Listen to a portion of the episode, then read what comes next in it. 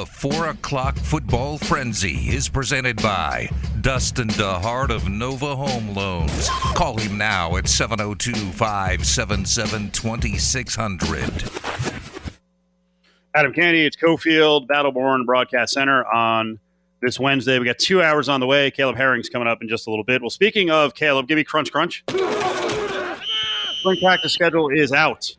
Candy, we've needed this, right? Like, like, let's get back on the horse with UNLV football. They're trying to build something here. Let's start to see the players. Let's get some news. Let's get some enthusiasm. Let's get a feel for what's going to happen at the quarterback position.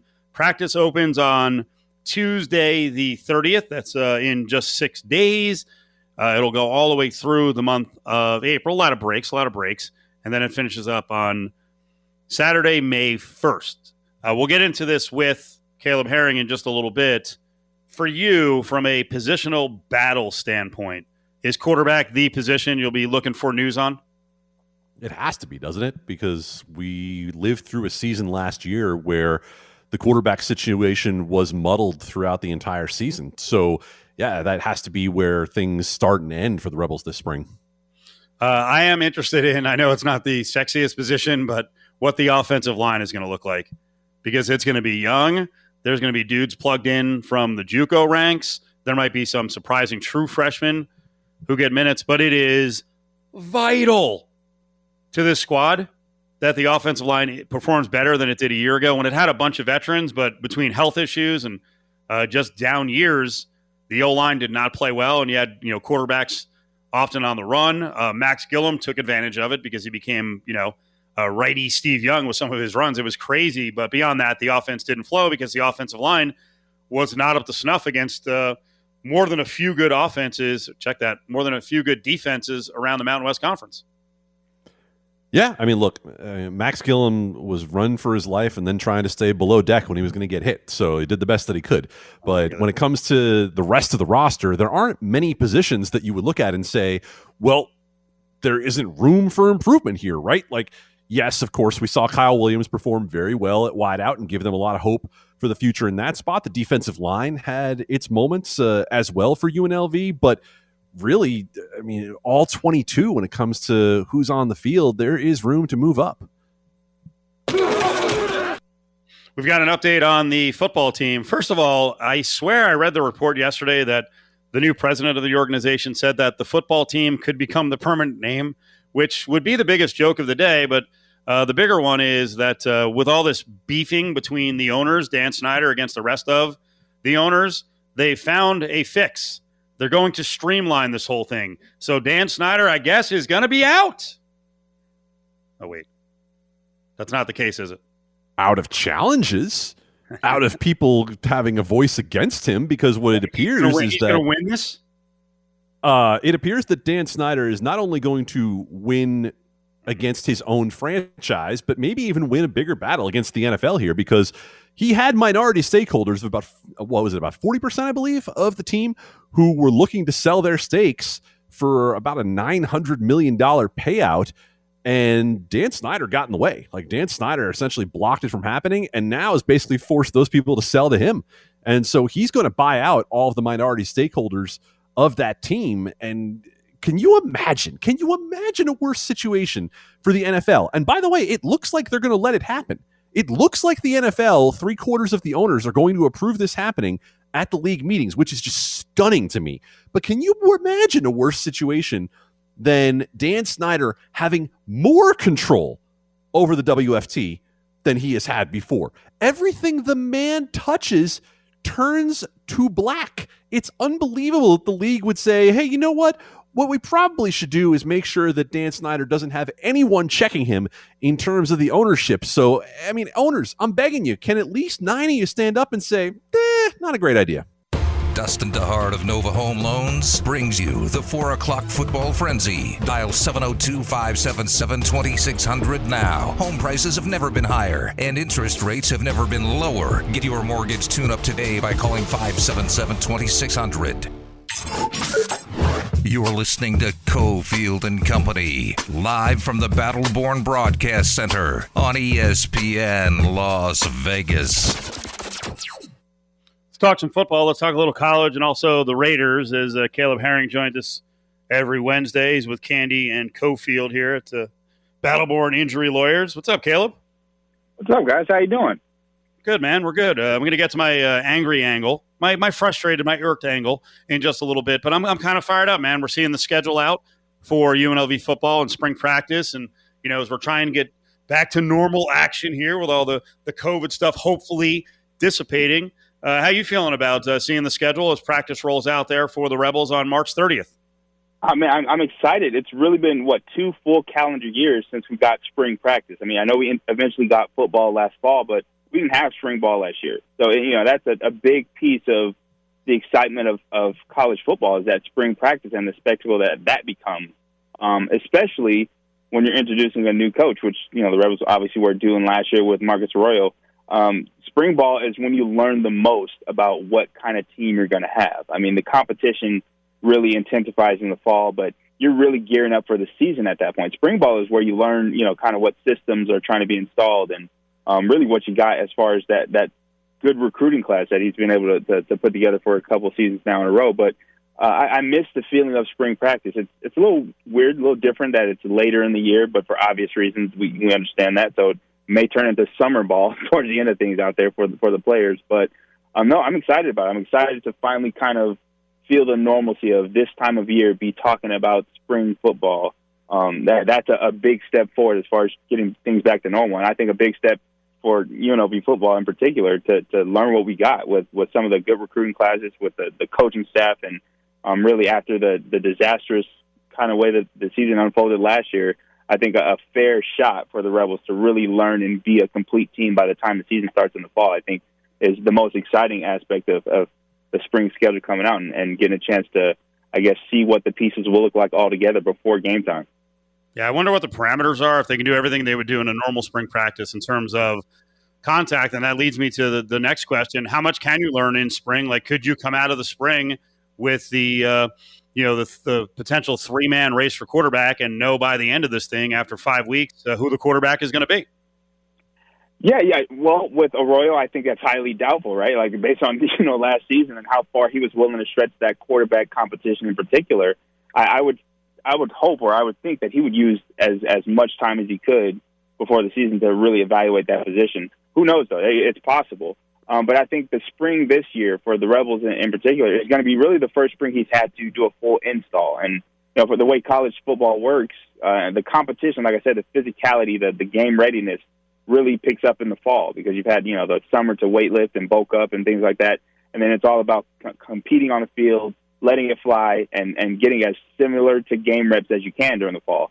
The spring is really about installation, which is learning the playbook, um, getting as many packages as you can um, at, at a solid pace, at a steady pace, to to your players so that they can gather the information, grasp it, learn it, so that when fall comes, they're not thinking about it. So I think it's it's really going to be important to to evaluate how quickly or how adequately players pick up the plays or pick up the installation because we don't know how much of the playbook was kind of left on the cutting room floor, so to speak, from the fall last year. There could be a, a boatload of information that is going to be thrown at these players during the spring, and that's usually what spring ball is for. I, I couldn't, especially when you're switching systems or, or trying to learn a new system. So I wouldn't say that the quarterback decision would be decided there, but I think um, based on the end of spring ball, whoever grasped the playbook or grasped the concept uh, the best would definitely have a leg up going into the fall competition.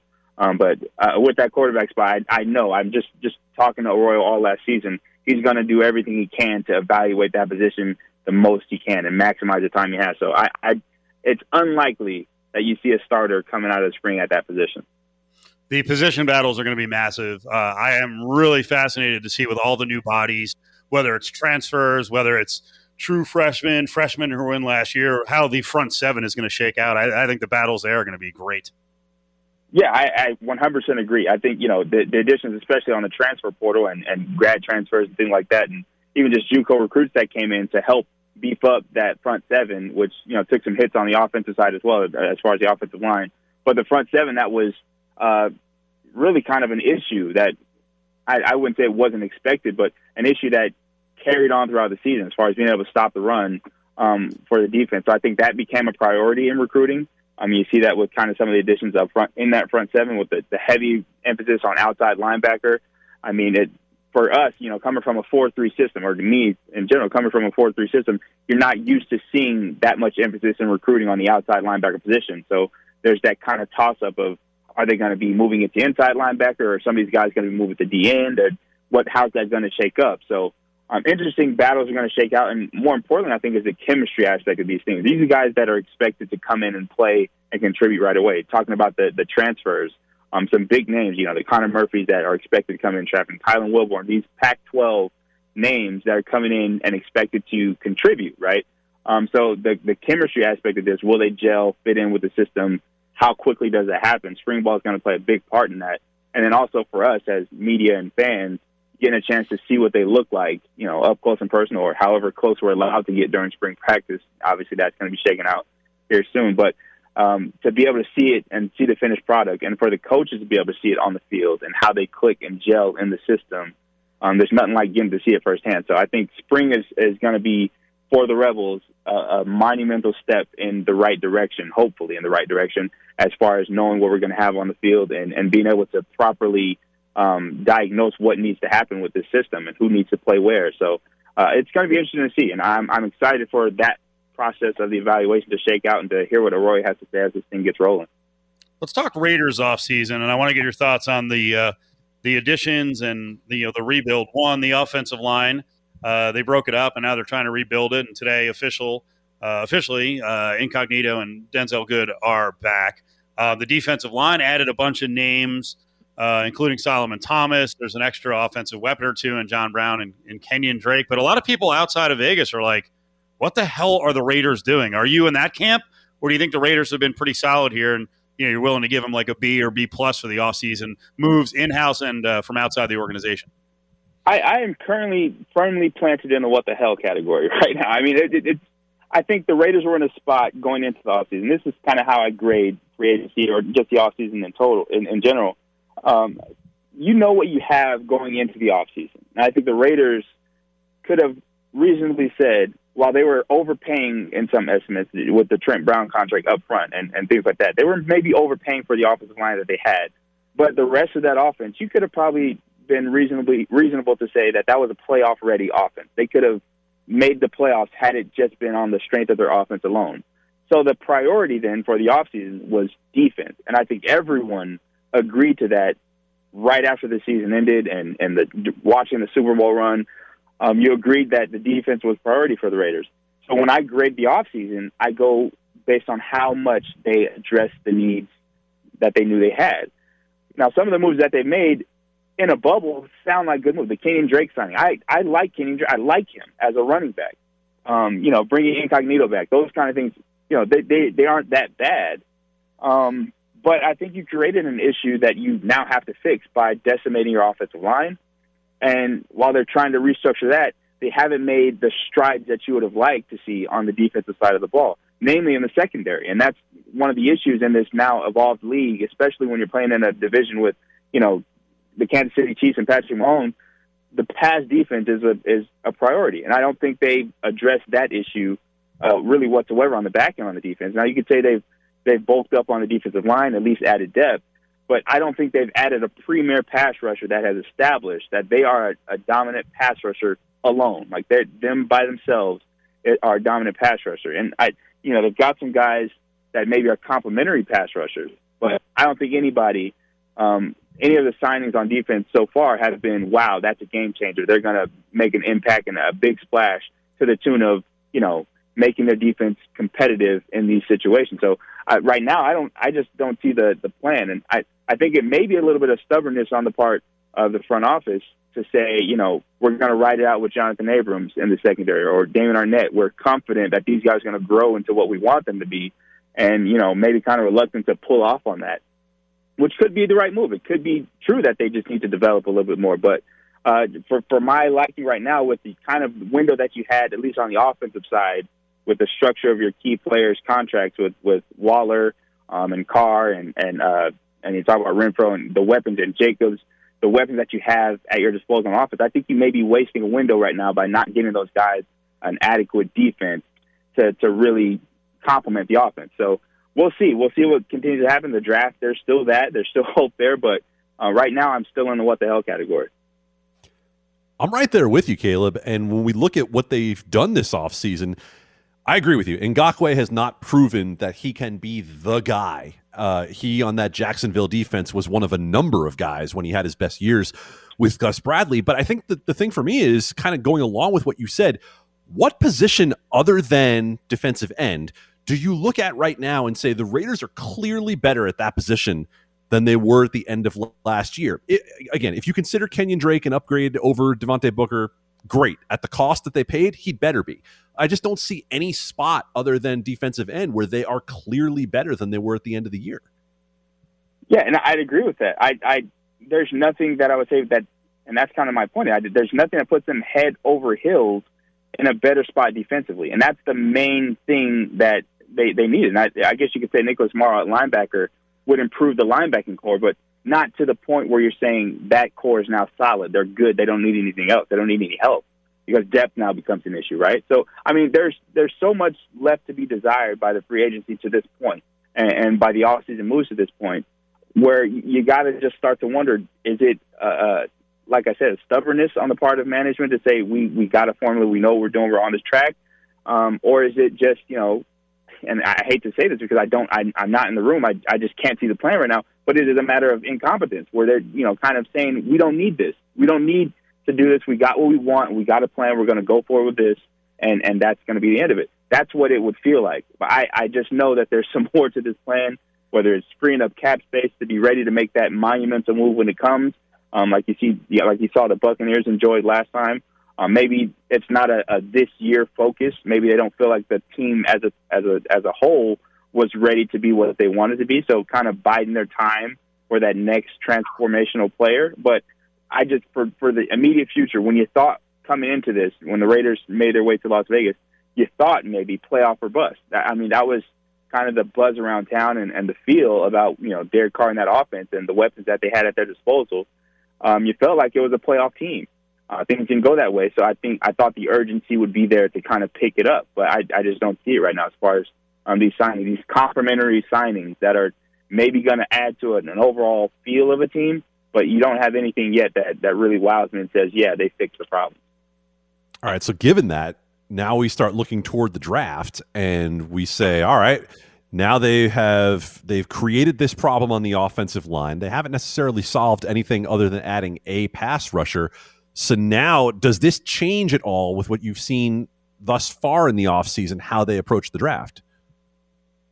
I, I think it does. I think um, offensive line becomes more of a priority. Obviously, you want to get quality offensive line to restructure things, and, and I, I know signing Incognito and Good is, is is great. That's all good, but there's still some key pieces, namely your center, that's that's not there anymore. That the protection, you know, Trent Brown's not there, even though he wasn't really there much of last season either. But having that offensive line um, to protect your quarterback is is very important. And any team, every team understands that. You know, when you got a quarterback, you want to protect and keep them upright. You just look at what the Chiefs did in the Super Bowl, and not being able to protect their quarterback kind of ruined the whole thing, right? The whole the whole pie falls apart if you don't have those pieces in there. So um, the offensive line jumps up in the priority. And I honestly don't know where you go from there, how you build through the draft, because I think like I said, the the thing that the Raiders may be up against is the window of opportunity to actually be a competitive team and a, a Super Bowl contender is closing as you know these guys start to age, as Jacobs' contract expires, as Waller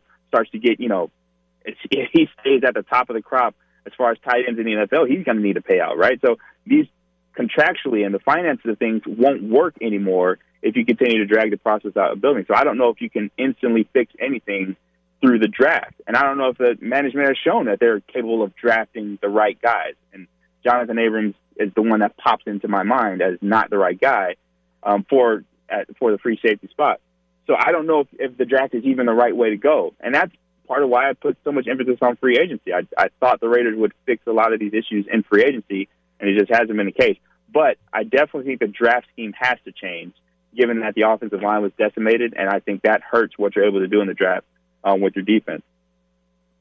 Caleb, let's uh, go back to where we started. A little bit of UNLV talk here. Uh, one, your reaction to Otzelberger leaving, and I know we talked about this a little bit last week, but uh, UNLV stays in house. They go with the UNLV guy in Kevin Kruger. Yeah, you know, first Otzelberger, you know, that guy, unbelievable. What a jerk, you know, like just leaving like that, hightailing like no, that, I'm kidding, but he's I I, just, I, I knew you wanted me to go there. No, I just I I think I think Otzelberger. Uh, Caleb, I haven't called him a jerk. I just I'm surprised that there are so many people who are like, well, you know, it's a dream job. What can you do? I don't know. Stay around, like, or you know, Yeah, indicate I mean- you're going to leave whenever the freaking job opens. I just I, if I if I'm part of the UNLV uh, family, you know, if I'm uh, at the school, if I'm one of the players, I feel a bit jilted. I don't I don't think you're a bad person if you're you know if you're not like, well, good for him. Yeah, no, absolutely. Like you, you I you understand. I that should be the second as a UNLV fan and supporter. That part is the secondary thing. Like, good for him. He's moved on to a, a great job, get, getting good pay. But the first reaction of, of any fan, I think, would be, "Wow, we didn't see this coming. Where were the indicators? We thought you were building something here. That's what we were being told. Like, we're you know, you're building a culture. You're building. That's what we were led to believe. And you know, if you're a parent of one of the recruits that signed up, that's what you thought you were signing up for. You know, so there's got to be that feeling first as a supporter of the Rebel program. You know, and TJ Otzelberger was new to the Rebel program and the Rebel family, and we kind of bought in for this brief two years. It seems like a really brief two years, con- with you know, considering the the pandemic and how last year was cut short.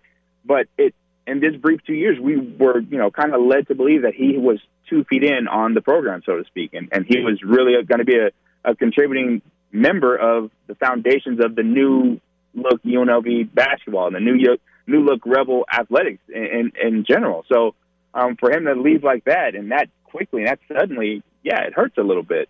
Um, but then you know, moving on to, to Kruger and that hiring, I think at least you know the optics of it, it feels right for UNLV as a homer. You know, it feels like a, a good move as far as a guy that wants to and is saying all the right things in the media. Like Las Vegas is home.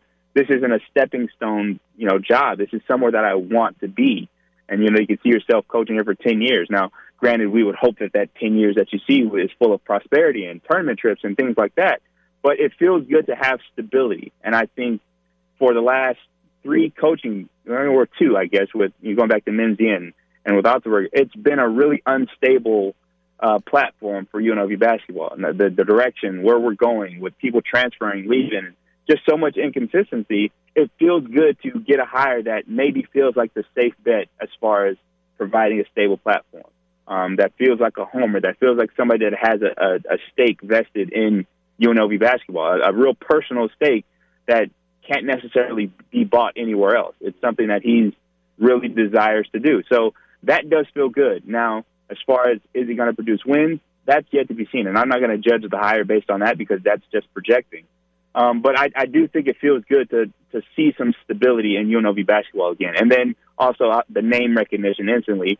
Um, you know, Lon Kruger's one of the, the the you know the better loved, the more beloved coaches in UNLV history, and what he did in his stint here um, was much appreciated. That's why he got the opportunity he is now. But um, so that name recognition also helps as well. But I think the stability that that hire provides, at least the optics of it, um, is, is a big step in the right direction for the basketball program to kind of recover from the last four or five years of, of chaos around UNLV basketball. Caleb, awesome spot, man. We'll talk to you soon. Thank you. All right, guys, enjoy the rest of your day. There he is, Caleb Herring, the former quarterback for the Rebels. He's on the football broadcast now, and yeah, Rebel practice on the football side starts up in just six days, and uh, March 30th, and goes all the way through to the beginning of May. Visit Cofield's Corner on LVSportsNetwork.com for access to the latest podcasts and best interviews. Time now for Dustin DeHart's Club 99. Back to Steve Cofield. All right, let's get you some updates on what's going on uh, throughout the afternoon. Adam Candy's here. It's Cofield, Battleborn Broadcast Center. Uh, I did want to react to uh, what we heard earlier, and that was that uh, one of the running Rebel players, Donovan Yap, freshman who barely played, uh, still has four years of eligibility because the uh, this year didn't count against anyone's eligibility. Well, he's in the transfer portal. Candy, first of all, you surprised? And are you disappointed that he really never got a shot to uh, show what he could do? I'm not surprised at all. I mean, it's a kid who I remember seeing in his high school days back at Arborview and thinking there's clearly some talent there. The body is not ready for Division One college basketball, and I think that's the biggest thing you probably looked at this year with Donovan Yap in the run that he did get. He did not look physically like he belonged out there with uh, the rest of the running rebels and the rest of the competition. So he's got four years. He's got plenty of time to put on some more weight and to be able to compete. And maybe he's a kid who, you know, who ends up like Trey Woodbury, going maybe half a level down, going into the WAC and becoming a big star. Would that be disappointing for Rebel fans?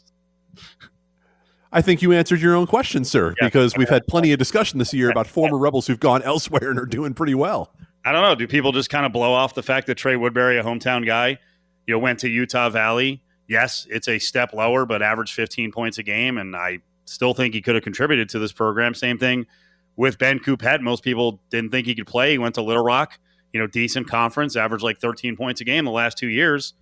So I just, you know, in Yap's case, uh, if it was a gentle nudge, uh, you know, if he's being shown the door and that's kind of the personnel judgment on this, I, you know, I hope UNLV doesn't look back on it. And I want Yap to do well, so I'm not rooting against him. But, you know, if he all of a sudden pops up somewhere else in the West in a lower conference, you know, he goes up to Southern Utah and then by his senior year, he's uh, 18 points a game and he's scored a 1,000 points.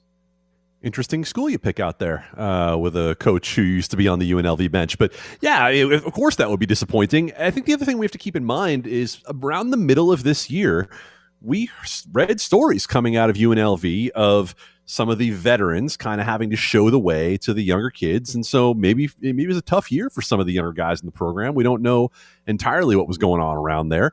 And for Donovan Yap or Trey Woodbury or anybody else, you want to feel like UNLV is the place that you can end up and you can be that hometown star and maybe keeping the continuity of the staff with Kevin Kruger and uh, and you know having uh, Slocum on the staff like those are the things that help you keep guys around. I wonder if this is also a signal that the mindset is uh, getting a bit of a reset when it comes to building the roster at UNLV. I'm not saying Otzelberger underestimated the Mountain West Conference, but it is hard in the Mountain West Conference with all these teams with veteran players. And by the way, the league is only going to get more and more veteran laden with transfers and then all the holdovers. But I wonder if the mindset is changing with Kevin Kruger, where it's like, you know, we simply can't have three guys on the roster or four that are developmental. Like we need players now who can play now. You talked about it yesterday, and I thought you made a great, great point at the top of the show to say, don't talk to me about rebuilding. Like, tell me that we are going to win here. And if that's the idea, I endorse it 100% because Cofield, we can work it back the other direction. If TJ Otzelberger really did underestimate the Mountain West, then David Jenkins is example one as to how he did underestimate the Mountain West because David Jenkins came in this year and was a useful player, but was nowhere near the player he had been in terms of output at South Dakota State. Yeah, a lot of the rate stats stayed the same, but the competition level that he was going against went up, and it looked like it took him a while to adjust to that. And you found out that his role as more of a catch and shoot guy, I don't think is the full breadth of what TJ Otzelberger would have hoped for him coming in. And I think you agree with this one that uh, Jenkins and the you know estimation that he was going to be you know 15 points per game could probably play a little bit of point in the Mountain West Conference was part of the reason they were like, thanks Amauri, we're good. Yeah, go ahead to the Pac-12, go up a level, uh, and that that was a miscalculation. Now again, I think you know the Hardy side of it too. You know they had a, certainly a say, and you know we're out of here, but. Uh, it's all part of building a roster, and I, I just I look at this conference, and man, you know I hear all this stuff about growing old and you know, you got to build a base, and there's all this lamenting about the fact that there aren't guys who stay here five years. I don't think you have time to do that in the Mountain West Conference. Uh, you know, before Otzelberger left, I was looking at the rosters uh, and what they're probably going to have back and what they were getting in terms of transfers. And believe me, there's going to be transfers coming in. And I had I had UNLV with everyone back. You know, uh, Bryce Hamilton, Jenkins back. I had him as the eighth best roster. Yeah. I, look around the conference. The fact that there's an extra year of eligibility for everybody, that guys have the choice to come back and get really, really old in the Mountain West if they want to, is something that is going to make it much, much more difficult for this program to compete. Because we saw this year that if you were to say, give me back everybody, everybody, that four to five players on that roster are really ready to compete for minutes night in and night out. Club 99 is presented by Dustin DeHart at Nova Home Loans. Want to talk interest rates and ask about getting your mortgage tuned up? Dustin is Cofield's real estate guy. He needs to be yours too. Call Dustin DeHart at 577 2600. It's Cofield and Company's Eye on Sports Betting with John Murray. Let's get out to the Westgate on a Wednesday to Superbook Sports. John Murray is with us. How you doing, John? Good, good. Big weekend. Another big weekend coming up uh, this weekend. How you guys doing? We're good, man. We're good. Uh, you mean it was a big weekend last weekend for you behind the counter? We didn't do that well betting the games, did we? You didn't. You didn't do well, or you and Adam, or are you referring to the general individual out there? I'm I'm the uh, I'm a guy's guy. I'm a regular Right. guy. I'm Yeah. a man of the people, so I, I rep the entire betting community that we we kind of suffer. Joe twelve pack over there. Yeah, it was it was a tough run. Although Monday the public did very well. They lost on the first game. I believe that was Oregon over Iowa. But they really beat us on every game the rest of the day Monday. So the the public did pull back uh, some of their losses on Monday, but Friday, Saturday, and especially Sunday was really really good for the house at the Westgate. So can we go back in the tournament and talk about a prime example of from betting house to betting house? You need to read the rules. Uh, What Mhm. was the reaction? What was the deal on poor VCU in that Oregon game with the COVID issue? Know, we had our, our rules were pretty clear. Uh, you know, it was all over our sheet that uh, advancement uh, due to forfeiture of any kind counted as a win when you're talking about prop bets on Oregon, and all the game bets were refunded. Uh, I, I don't recall getting one complaint about it. To be honest with you, we were, we were pretty clear with our rules on that one. Okay, good deal. Good deal. Uh, feel bad for VCU. It stunk. I feel bad Yeah. for the Big Ten. You know, the Big Ten just uh, doesn't get enough credit. Well, the Big Ten gets a lot of credit. Um, how do you look at how the Big 12 and the Big Ten did in this one? Do we just go with the blanket? They sucked and they're overrated, or uh, Mhm. our take for the most part has been, listen, uh, these are one-off spots, two two games. It doesn't mean that a conference stunk or was overrated. Where do you fall on this one? Well, I don't think you want to overreact too much to just that one weekend, but I mean, I'll be the first to tell you, I, I was absolutely shocked by what the Pac-12 did. I, I was absolutely in that camp that thought the Pac-12 was sort of an afterthought this whole season. They went out and made a lot of people, including myself, look foolish. I thought the Big Ten was a little overrated all year, but I thought the Big 12 was the best conference in America all year, and they only got one team to the Sweet 16 too. So, very, very surprising results. Uh, it's kind of what makes March Madness so much fun, I guess, that you see all these Yeah. these crazy upsets. I, I'm amazed Illinois went out the way they did. I just kept waiting for them to make a run, waiting for them to to come back to and beat Loyola Chicago, and it just never came. It's so crazy, right? You can play so well at the end of the season, Mhm. or vice versa. You, you can go limping into the tournament and then turn it around in just a couple of games. Uh, I'm not going to say that I knew the Pac-12 was going to do this, but I, I do think the Pac-12 suffered from the fact, uh, and, and just like the benefit on the other side, with no non-conference play or very little non-conference play, like we don't find out what teams are outside of their conference where they're Yeah. simply cannibalizing each other. Well, it sounds like it looks like that's what happened with the Big Ten. You know, we were all convinced the Big Ten was so good because they had all these high-profile games, but really they were just high-profile games against other Big Ten schools. It's not their fault. That's what it, that's just how this COVID season went. But uh, obviously, it looks like the Big Ten was very very overrated, and even Michigan, they could have lost that game to LSU. I think that was on Monday. I thought they got a few whistles there down the stretch in the second half just to get them into the Sweet 16, and they're going to have their hands full this weekend with Florida State. John, we'll switch gears for a second. Ask about your reaction uh, about the NHL situation with the ref getting caught on the hot Yeah. mic talking about calling uh, calling a penalty against Nashville last night. Uh, is that the sort of thing that, that you guys are are tuned into on your side of the counter? Because obviously it brings up integrity questions for the NHL. Well, now you're going to get me in trouble, Adam. You, you, you're, you're leading me right into a, a wisecrack about integrity fees, and I'm going to sidestep that. Um, but we did uh, we did talk about it. We were definitely texting about it. Yeah, we're all we're all well aware of that situation. Good enough. We'll leave it That's there. all I can. That's all I can give you there. You know, No, the, I- I- the integrity yes. fees are uh, a bit of a sore spot. I think you know that. A, a thorny issue, as we Yeah, well aware. Uh, Well, I'm going to go well back, aware. I'm going to go back to college basketball for a second. One last point on how we seed these teams, how we rate these teams, and especially with the Big Ten. It's funny when you look at KenPom, especially around the Big Ten, and you see so many teams in that conference are really good on the defensive metrics. But then when you start to think about it, if they all play each other and all of them really aren't proficient at scoring, then of course their defensive numbers are going to be good. So I, I know it's kind of repeating what we said already about uh, I really want to get back to what we have in normal years, where everyone's playing those non-con games. Hopefully, they play good ones, and we get a better read, and we can have a, a more accurately seeded NCAA tournament. I will tell you this though, on the Pac-12 thing, what I am surprised by, uh, I've actually heard some national people say, you know what, I didn't watch enough Pac-12 basketball. I missed on this, but then I just saw an ESPN.com reseeding of the tournament, and the Pac 12 teams are reseeded at 12, 13, 14, and 15. Like, wait, what's really?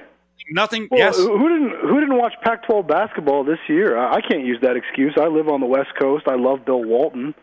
I, I I considered a lot of the Pac-12 games to be appointment viewing. So if they if you weren't watching Pac-12 basketball all season, that's your loss. But I did watch it, and I definitely didn't think that they were going to do anything close to what they just did uh, the Yeah. first weekend. All right, let's talk a little NBA. Uh, what happens here when the Lakers they lost three in a row? Uh, they're in some trouble here. Uh, you Yep. know they got to make sure they're in the playoffs. You've got a ten-team field because of the play-in spots. What the hell is going to happen with your title odds if the Lakers finish the season like thirty-eight and thirty-four and they're in the eight hole? Yeah, we bumped the Lakers up a little bit. I mean, I think you have to. Uh, we don't want to go too crazy with it when uh, you, you know we've got a big liability on LA, and we know people are going to be looking to bet on LA. And obviously, if the Lakers do get LeBron James and Anthony Davis back in time for the postseason, it really doesn't matter what seed they are. I don't think it really makes any difference what what seed number is next to their team name. But the question really is going to be: Are they going to make the playoffs? I mean, I don't know how long LeBron and Davis are going to be out for. It sounds like a while.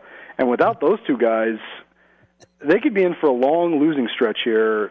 I think that'd be my main concern, as if I was a Lakers fan, is them falling all the way out of that uh, that top six. John, they're six games out of the ten spot.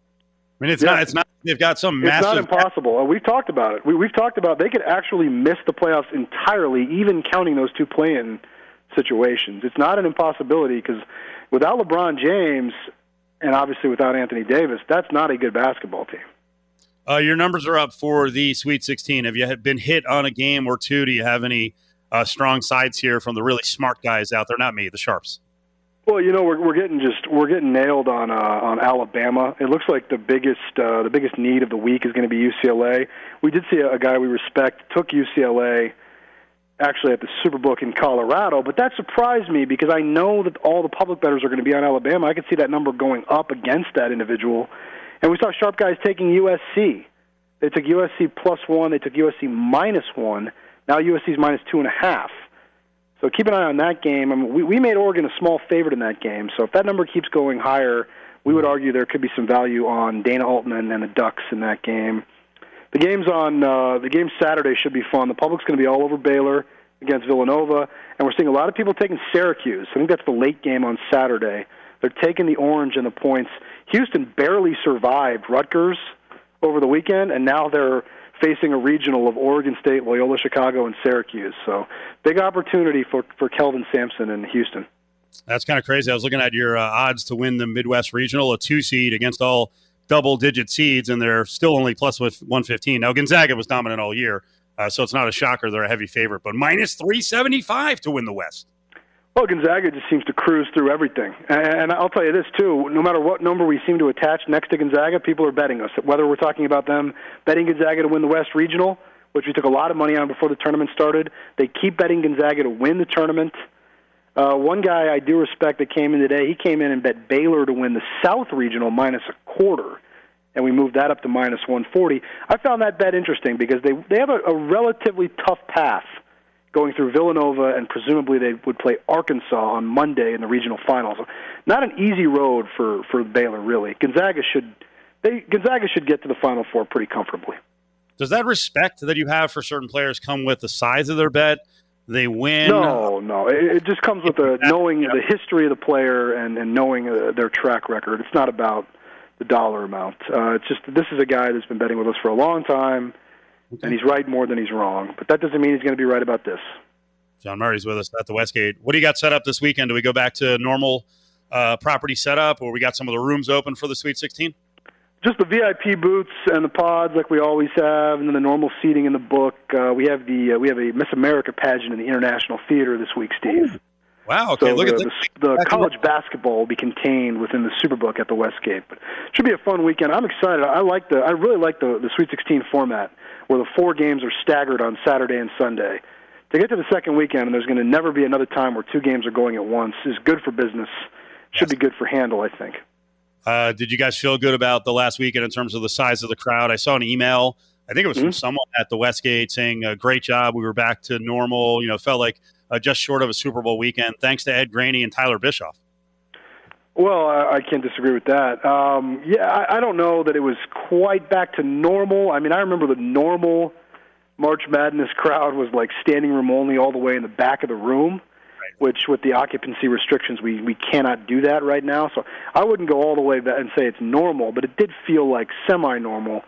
Seeing a good, safe crowd in the book like we had, especially on Friday and Saturday we had a, we had a very good crowd in there. It seemed like everybody was having a good time. They didn't have as much fun on Sunday though. We were the ones having all the fun on Sunday. Certainly, we're not going to say anything was jam packed. No, absolutely not. I would never use that word or that term. All right, John. We'll see you this weekend. Thank you. All right, Steve. Thanks, guys. There he is, John Murray, Superbook Sports.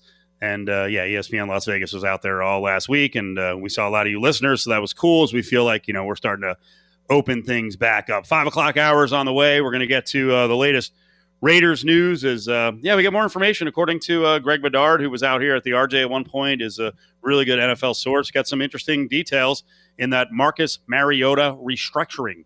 Cofield and Company will be back in minutes right here on ESPN Las Vegas.